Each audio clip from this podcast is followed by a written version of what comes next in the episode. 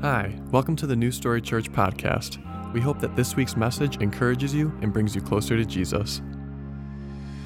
Uh, the series is titled Holy Help, and we've been discovering how can we receive help from the one who is holy. And while he is holy, he has still stepped into our space to offer us help, to, to be there for us, to care for us, and to, to lead us into the life that he has for us. And so, in week one of this series, we talked about how Jesus, in his journey to the cross, experienced stress and betrayal and rejection. So, as Hebrews says, he can sympathize with us in our weaknesses as we face stress, betrayal, and rejection. He is there with us in those moments and He's walking through with us in those times as well. And then last week in week two, it was Easter Sunday, which was a lot of fun. And yeah, amen. We talked about the resurrection and how we can see a new exodus and a new life and new possibilities in Christ. So no matter what we're facing, we know that life is inevitable. We know that He conquered the grave and He holds the He holds the keys to death and life in His hands, and He is above all things. And so we celebrated that last week. And as we we wrap up this series this week,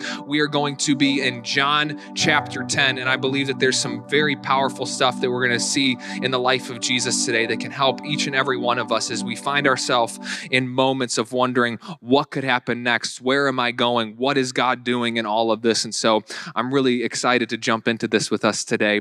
Um, and actually what what inspired this message was John chapter 10 but also the lyrics of the song that we were just singing. We've been singing that song The Living God here for a couple of months now. And the line that we kept singing over and over again that I know that death was never going to hold you. So it's never going to hold me because you're the only thing holding on to me. Think about that for just a moment. That death was never going to hold Jesus. So it doesn't have to hold you and it doesn't have to hold me because He is the only one who is holding on to us. He is the only one who is holding on to you. But sometimes as we as we go through life and we're considering what is it that is holding on to us, it doesn't always feel like He's the one who is holding on to us. Somebody know what I'm feeling like right now? Sometimes it feels as if I don't know what's holding on to me, but I don't know if it feels like hope and life and love it feels like there's something different holding on to me right now. It feels like there's something complicated holding on to me right now. It feels as if there's a weight that's holding on to me right now and almost holding me back. Have some of you been there before? You're trying to figure out what is holding on to me. In fact, the title of the message today is What is Holding On to You? Think about this. What is holding on to you? Because whatever is holding on to you is forming you. Whatever is holding on to you is shaping you. Whatever is holding on to me is shaping me, it's designing me. It's, so, so, so, what is holding on to you? Is it anger, bitterness, frustration, confusion? Could it be something even more serious like hate? What is holding on to you? Or maybe you've been walking and living in this life of resurrection and, and new reality and, and hope and life and love have been holding on to you, and that has been shaping you. Because whatever is holding on to us is shaping us, informing us. And as we're singing this today, there's this beautiful truth that death and destruction do not have to hold us because Jesus is truly the only one holding on to us, even in the moments when it doesn't feel that way.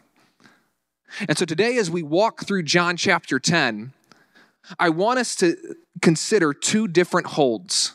I'm sure we could get more specific with these and we could break them down, and we're going to do that a little bit. But today, we're going to talk about the hold of destruction and the hold of life. The hold of destruction and the hold of life. In John 10 10, Jesus says, The enemy comes to steal, kill, and destroy. He said, I came that they may have life and have it abundantly or have it to the full. So there's a hold of destruction and there's a hold of life.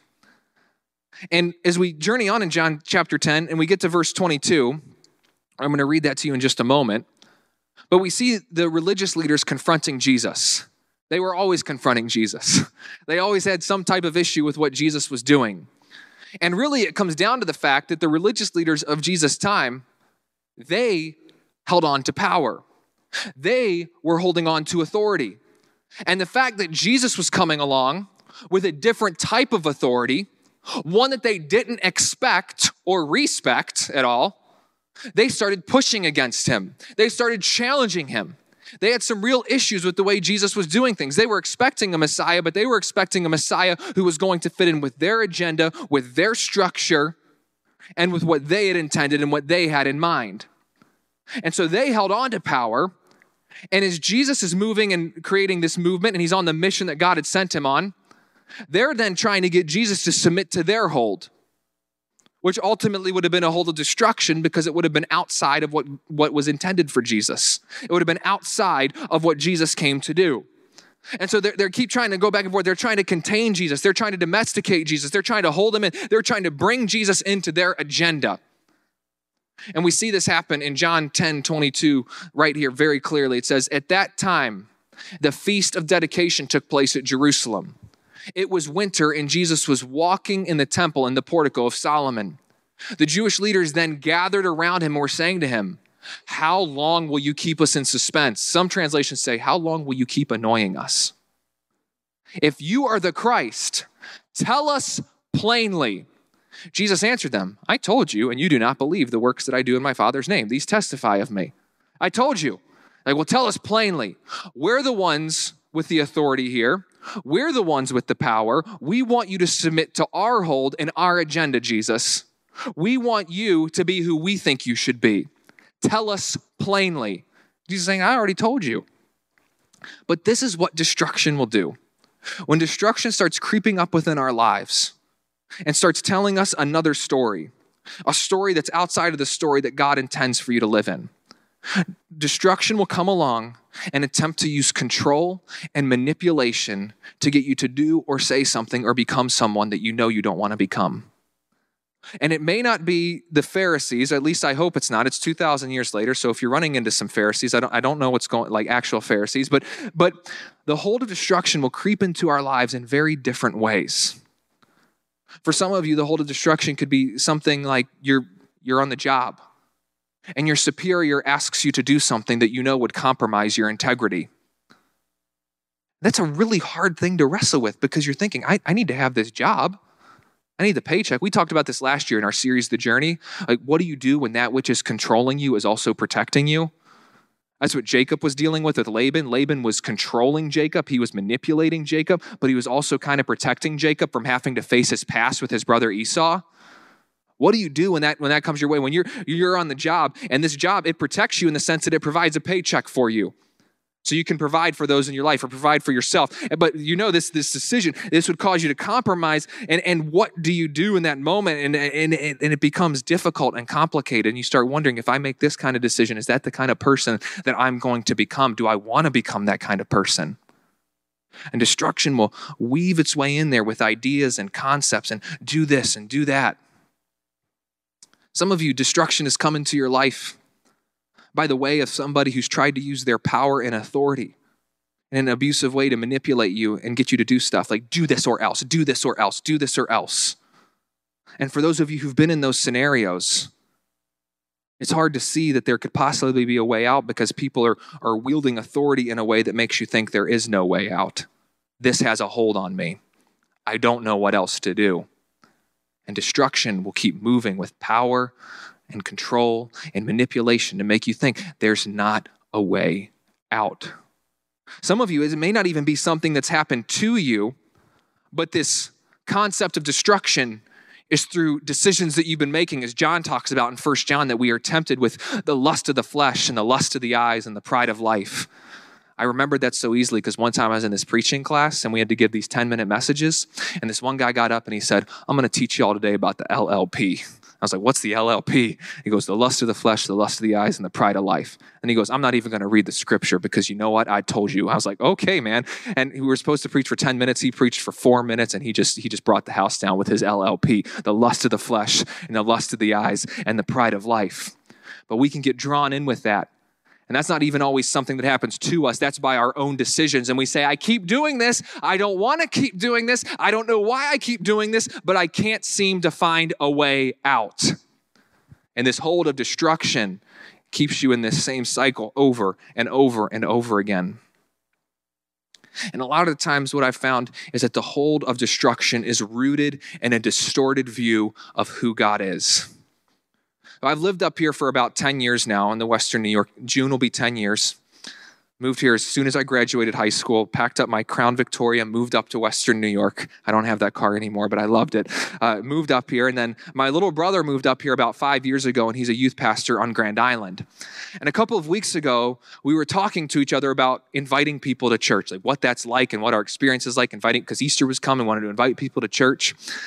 And one of the things that we've both noticed that we frequently hear from people here in Western New York that we never we never really heard this in Virginia. So I don't know if this is unique to this area or maybe we were just the weird ones living in Virginia. I don't know. But here's something that we frequently hear when we invite people to church. It's something like this. Hey, I would love to invite you to church. I say, "Oh, you know, if I were to walk into church, that place would burn down." Like this is something I frequently hear in this area. It's like a normal response for people. And, in, in, one sense, I think it's in jest or it's a, a polite way of saying, no, I'm not coming. It's your polite way of saying, okay, I get it. But what's really sad is if there's a hint of truth in that, that's a distorted view of God that some people have that if I were to try to get anywhere close to God, he wouldn't want anything to do with me. That if I were to get close to him, you know, we, we've, we've given people sometimes religious constructs that are rooted in forms of fundamentalism that convince people that God is like Big Brother in 1984 that he's just looking over your shoulder, waiting for you to make a mistake, that he's just waiting for you to do something stupid. And so it's, you know what? You know what? If that's the view of God that people have, if he's really that petty, if he's really that, you know, I just don't want to, do, then, then a lot of people are just thinking, hey, you know what? If God doesn't really want to associate with me, then I don't have to associate with him. I'm going to sleep in on my Sunday morning and go have some brunch. Because that's the view that a lot of people have. And that view is not rooted in a transformational relationship that God extends to us in His love and His grace, it's rooted in human constructs that have distorted who God is.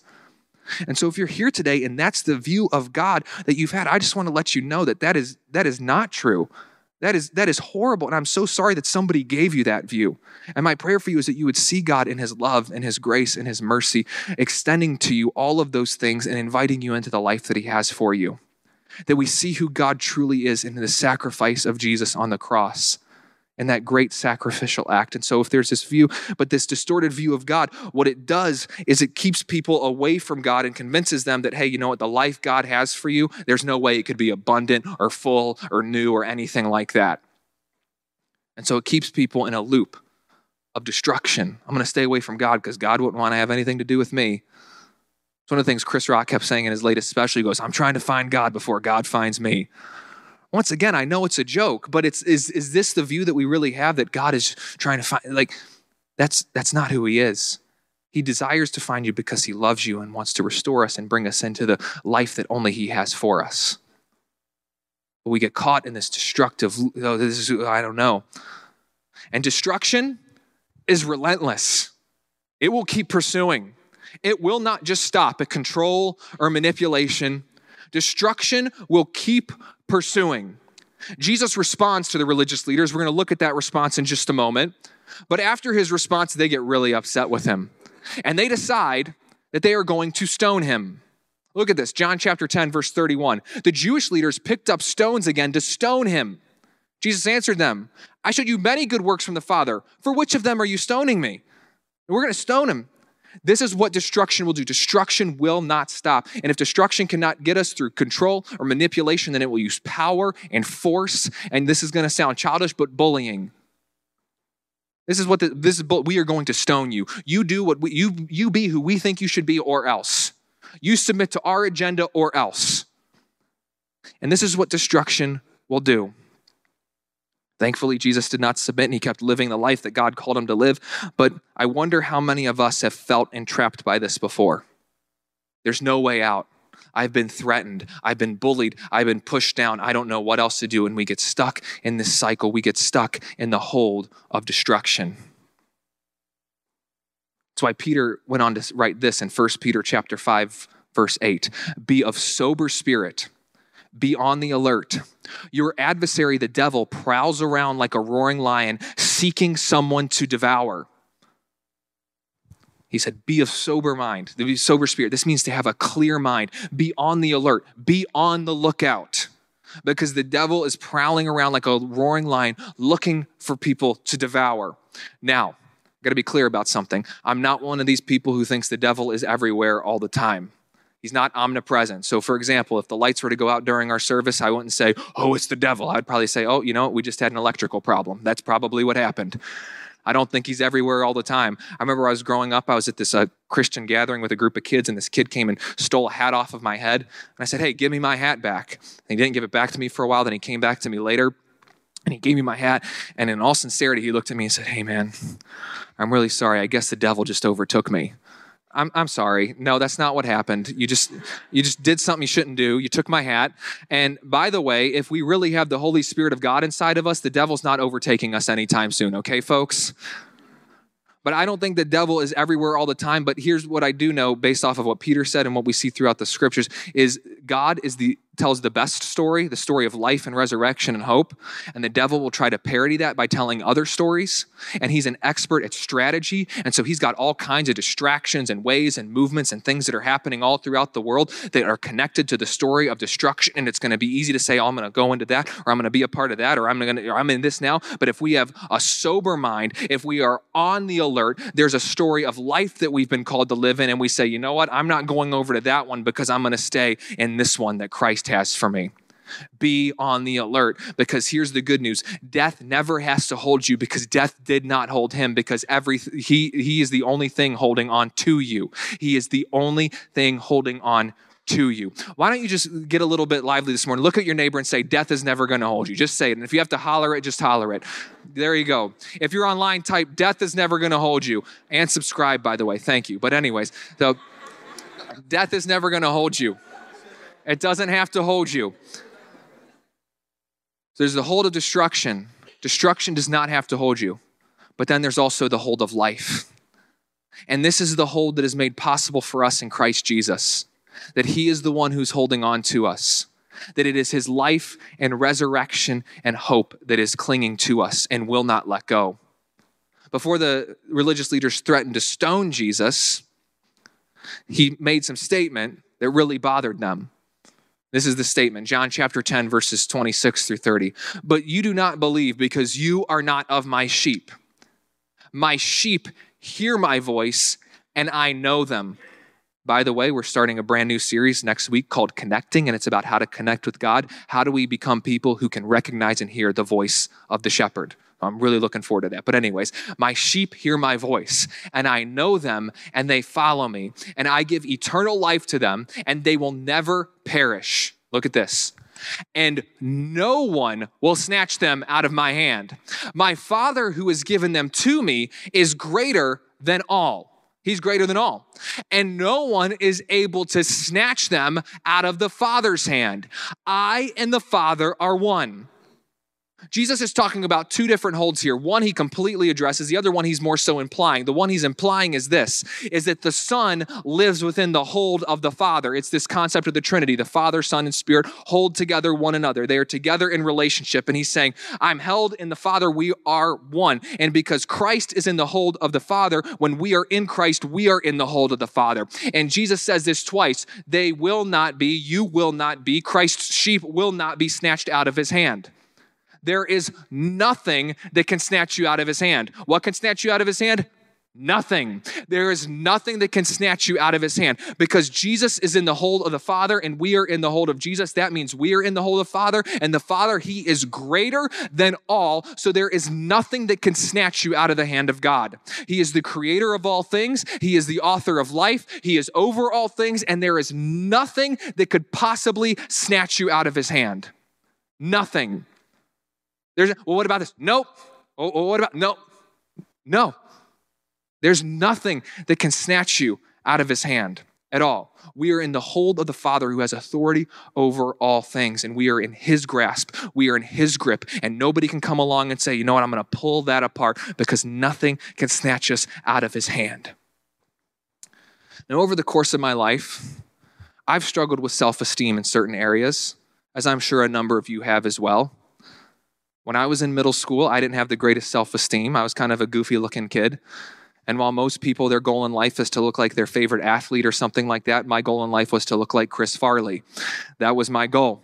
That's who I wanted to be. There, you can see photos of me trying to look like the uh, motivational speaker from Saturday Night Live. Like this was, this, these were my aspirations in life. This is who I was going to be one day. There's a photo that they have in one of my middle school yearbooks where I'm stuffing a sandwich in my mouth and I have like my face and my eyes are all big, and that, that's just who I was. When I was in seventh grade, I got a MySpace. I wasn't supposed to get one. My parents are just finding out about this, by the way, if they're watching online. I wasn't supposed to have MySpace. Remember when MySpace came along, all the parents were like, people are to murder you on there. No, that's not what's to happen. Tom is protecting all of us. But anyways, I, I, I had MySpace and I wasn't supposed to have MySpace. MySpace is gone now. It was, it was like Facebook before. Fa- I could have AIM, but I couldn't have MySpace. Anybody was in that party? You could have AIM, but you couldn't have MySpace. Couldn't have MySpace. People are to find your information and they're to search you out. Okay, anybody can find my information. But anyways, nobody cared about Scott Lackey in Winchester, Virginia. But I had a MySpace, and my MySpace photo was me shoving a piece of pizza in my mouth, and it, I was it looked like a goofball. And my name on MySpace was this. This was my name. I'm a bleeping party animal. That was my name on MySpace, except it didn't include the bleeping part. It included another word that I don't want to say right now, but, but that was my name. And I was in seventh grade. I had never been to a party in my entire life. but this is this is who I was. This is who I wanted people. Was, I'm a, uh, but you know, I was struggling with self-esteem. Like I got to be somebody different. I got to be somebody else. Somebody. I, am not cool. I'm not athletic. So people got to at least think I'm funny. I guess. I I don't know. But over my life, whether it was middle school or other seasons, I've struggled with self-esteem, and I'm sure some of you have been there before as well. One of the areas of life where I've really struggled with self-esteem, specifically in my late teens and my early 20s, it's weird that I'm saying early 20s now. I'm turning 29 this year. It's just really weird. I used to, you know, I used to feel young, but not anymore. But anyway, when I was late teens, early 20s, I struggled with my spiritual self esteem. And some of this goes back to what I was talking about earlier with a distorted view of God. And I wonder if some of you have had these thoughts before. I used to think things like this Oh man, you know, I committed this sin today, I committed this sin today, I committed this, oh, and I did that one. God probably doesn't want anything to do with me. He's probably going to drop me from his hand. No, I'm probably one of those people he's talking about that when I go and say, Hey, I knew you, he's going to say, No, I never knew you. That's probably me. I used to think that if I, if I sinned too much, if I participated in this sin, that he would drop me from his hand. I used to think things like, oh, you know what? If I don't read my Bible every single day, then I'm not taking my faith seriously, and he's probably going to just drop me from his hand. I used to think things like, oh, you know what? If I talk to my friends who don't know Jesus, if I don't share the gospel with them and also tell them about all of the sin in their life immediately, I'm probably not taking this whole faith thing seriously, and he's probably going to drop me from his hand. These are real thoughts. If I don't read my Bible every day, if I don't witness to my, if I don't do this all, then, then you know how I know that's not of God?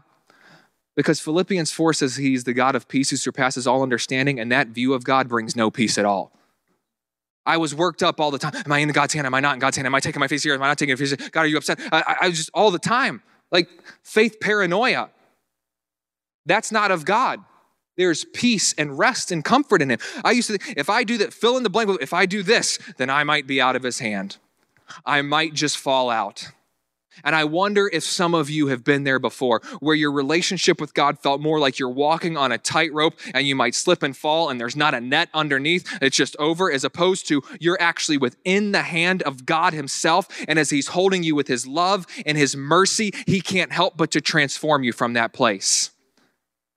I wonder if, if it, because that this is his, but he's the one who brings a hold and a grip that we cannot be snatched out of. Generally speaking, I've noticed there are two ways in which we start to believe the hold of destruction. But here's the truth of this whole thing that even when you feel like you're in the hold of destruction, you are never truly in it because you cannot be snatched out of his hand. Even when you feel like you're in the hold of destruction, you're never truly in it because you cannot be snatched out of his hand.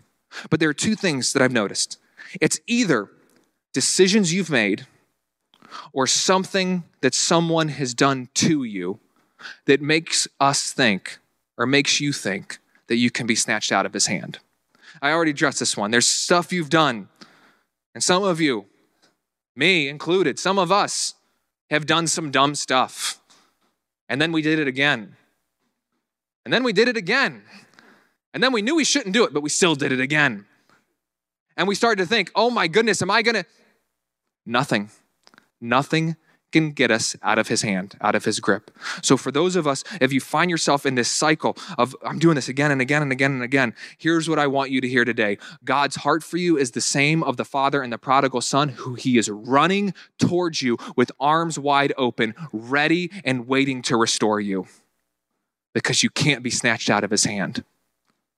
But then there are those, and this is one that we as a church is new story, but I also believe the church as a whole has been growing in an understanding of is that there are some that because of something that has happened to you or something that someone else did to you, you've began to think, ah, I just, you know, I don't know if I could possibly be in the hand of God. And this typically comes from a distorted view of God.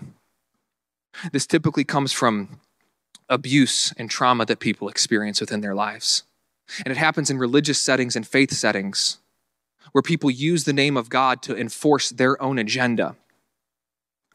And then people begin to, well, if that's who God is, then I must not be in his hand. And there, there's threats and pain and hurt involved. I've, I've personally been really trying to grow in an understanding of how this works in people's lives. And so I've been listening to a lot of the work of uh, Dr. Diane Langberg. And she's a Christian psychologist who's been working with victims of abuse and trauma for 50 years now. She's been working with survivors.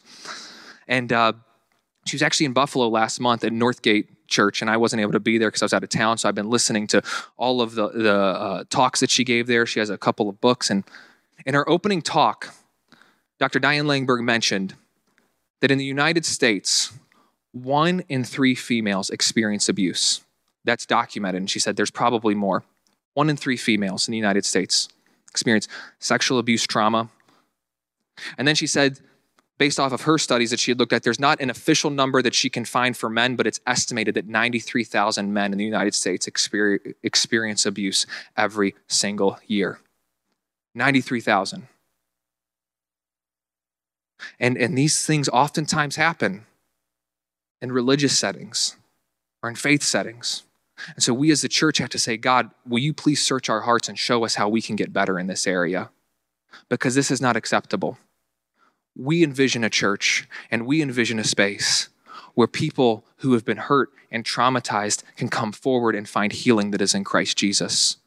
We envision a space where people feel safe, where people can say, We are going to be able to move forward because that distorted view of God that says, Oh, God wants nothing to do with you, or you are this because this happened to you, or, or you're carrying the weight of this because somebody gave you a distorted view of God, that is not acceptable. And that is not who God is. And I get it, it's so quick when we hear stories at times to think, well, you know, that might have happened or those people might have did that, but a lot of good happened there too and a lot of great things. But, but, but, and then we always throw our butts in, but this and but this and but this. I want to read you this quote from Dr. Diane Langberg that I think is, is, is a powerful quote that will help us see this a little bit more clearly. She said, We forget that anything done in the name of God that does not bear his character through and through is not of him at all. I'm going to read that again because that cannot be stated more clearly. We forget that anything done in the name of God that does not bear his character through and through is not of him at all. So it's not, oh, but, oh, but, oh, but, no. It, it doesn't, bear, she goes on to say, in our forgetting, we are more loyal to the words of humans than to the commandments of God.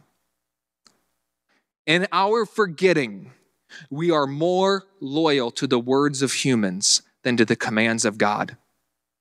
God is the one who restores the hurting. God is the one who brings healing. God is the one who doesn't say, yeah, but no. God is the one who steps into it and says, You are loved, you have dignity, you have value, you are my child. And whatever that distorted view was, we as the church have to stand in front of that. We as the church have to stand in between that and say, No, that's not allowed here. That's not welcome here. That's not acceptable here. And we as the church have a role to bring light to darkness and bring healing where hurt has occurred. That's who we are going to be, church. And that's what we're going to move for. So we're, we're, we're looking into all kinds of stuff with this and bringing future trainings to this area. But I just want to make that abundantly clear this morning That if you're in a position where somebody has tried to hold something over you based off of an abusive relationship or a power structure or whatever that looks like, and say, God wants nothing to do with you, and you've been carrying that weight, I want you to hear this morning that that's a distorted view of God, that God loves you, and we are not going to be more committed to human commands than we are to God Himself, who brings hope and healing and love to all people. And He sees value in you. And we see the heart of God further displayed in this that not only does he desire to hold on to every single one of us, whether it's something you've done or something that's happened to you, and bring restoration to us, he not only desires to hold us, but he draws close to us. In Genesis chapter 3, after Adam and Eve, you know, they, they ate from the tree and kicked out of the garden, and God comes and finds them. Then he explains to them, This is the result of the fall. This is what's going to happen. God does something so beautiful in this passage after he, after he has this conversation with them. Look at this in Genesis 3, verse 21. The Lord God made garments of skin for Adam and his wife and clothed them. In a moment where they were weak, vulnerable, hurting, embarrassed, scared, God doesn't go, How dare you? God clothes them. He, and in clothing them, he begins to restore dignity and value to them. That's the heart of God. And just as God drew close to Adam and Eve in their weak and vulnerable and scared place and clothed them with garments, Jesus Christ is drawing close to every single one of us and he desires to clothe you in restoration. He desires to clothe you in his justification. He desires to clothe you in his righteousness. He desires to clothe you in his grace. He desires to clothe you in his mercy and clothe you in his love. And from that, transform you from the inside out and see that because you are created in his image, you have dignity, you have purpose he has a plan, He has a direction for your life. And this is the heart of God, not just to hold you, but also to clothe you and to shape you into who it is that He has called you to be because He is holding on to you. Amen. Come on, church. And this is why Paul would go on to write these very famous words in Romans chapter 8.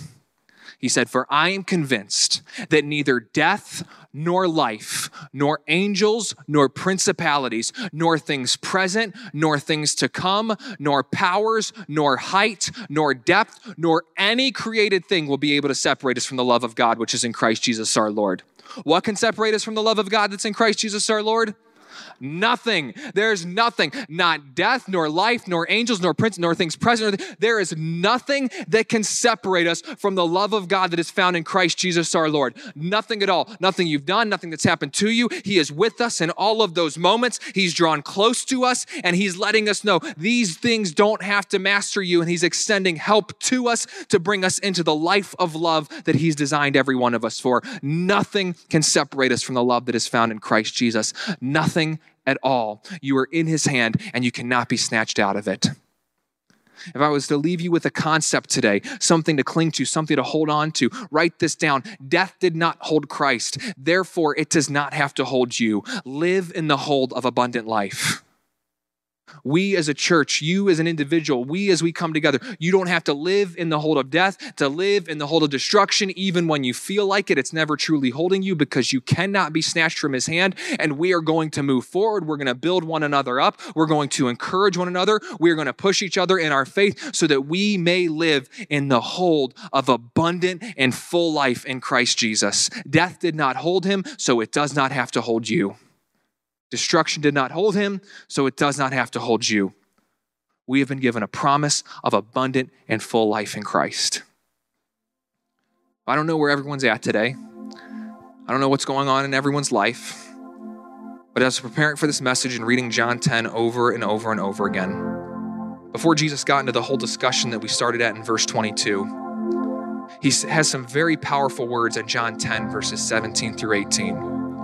And in these words, he reminds us that he is the one who has power over death and life itself.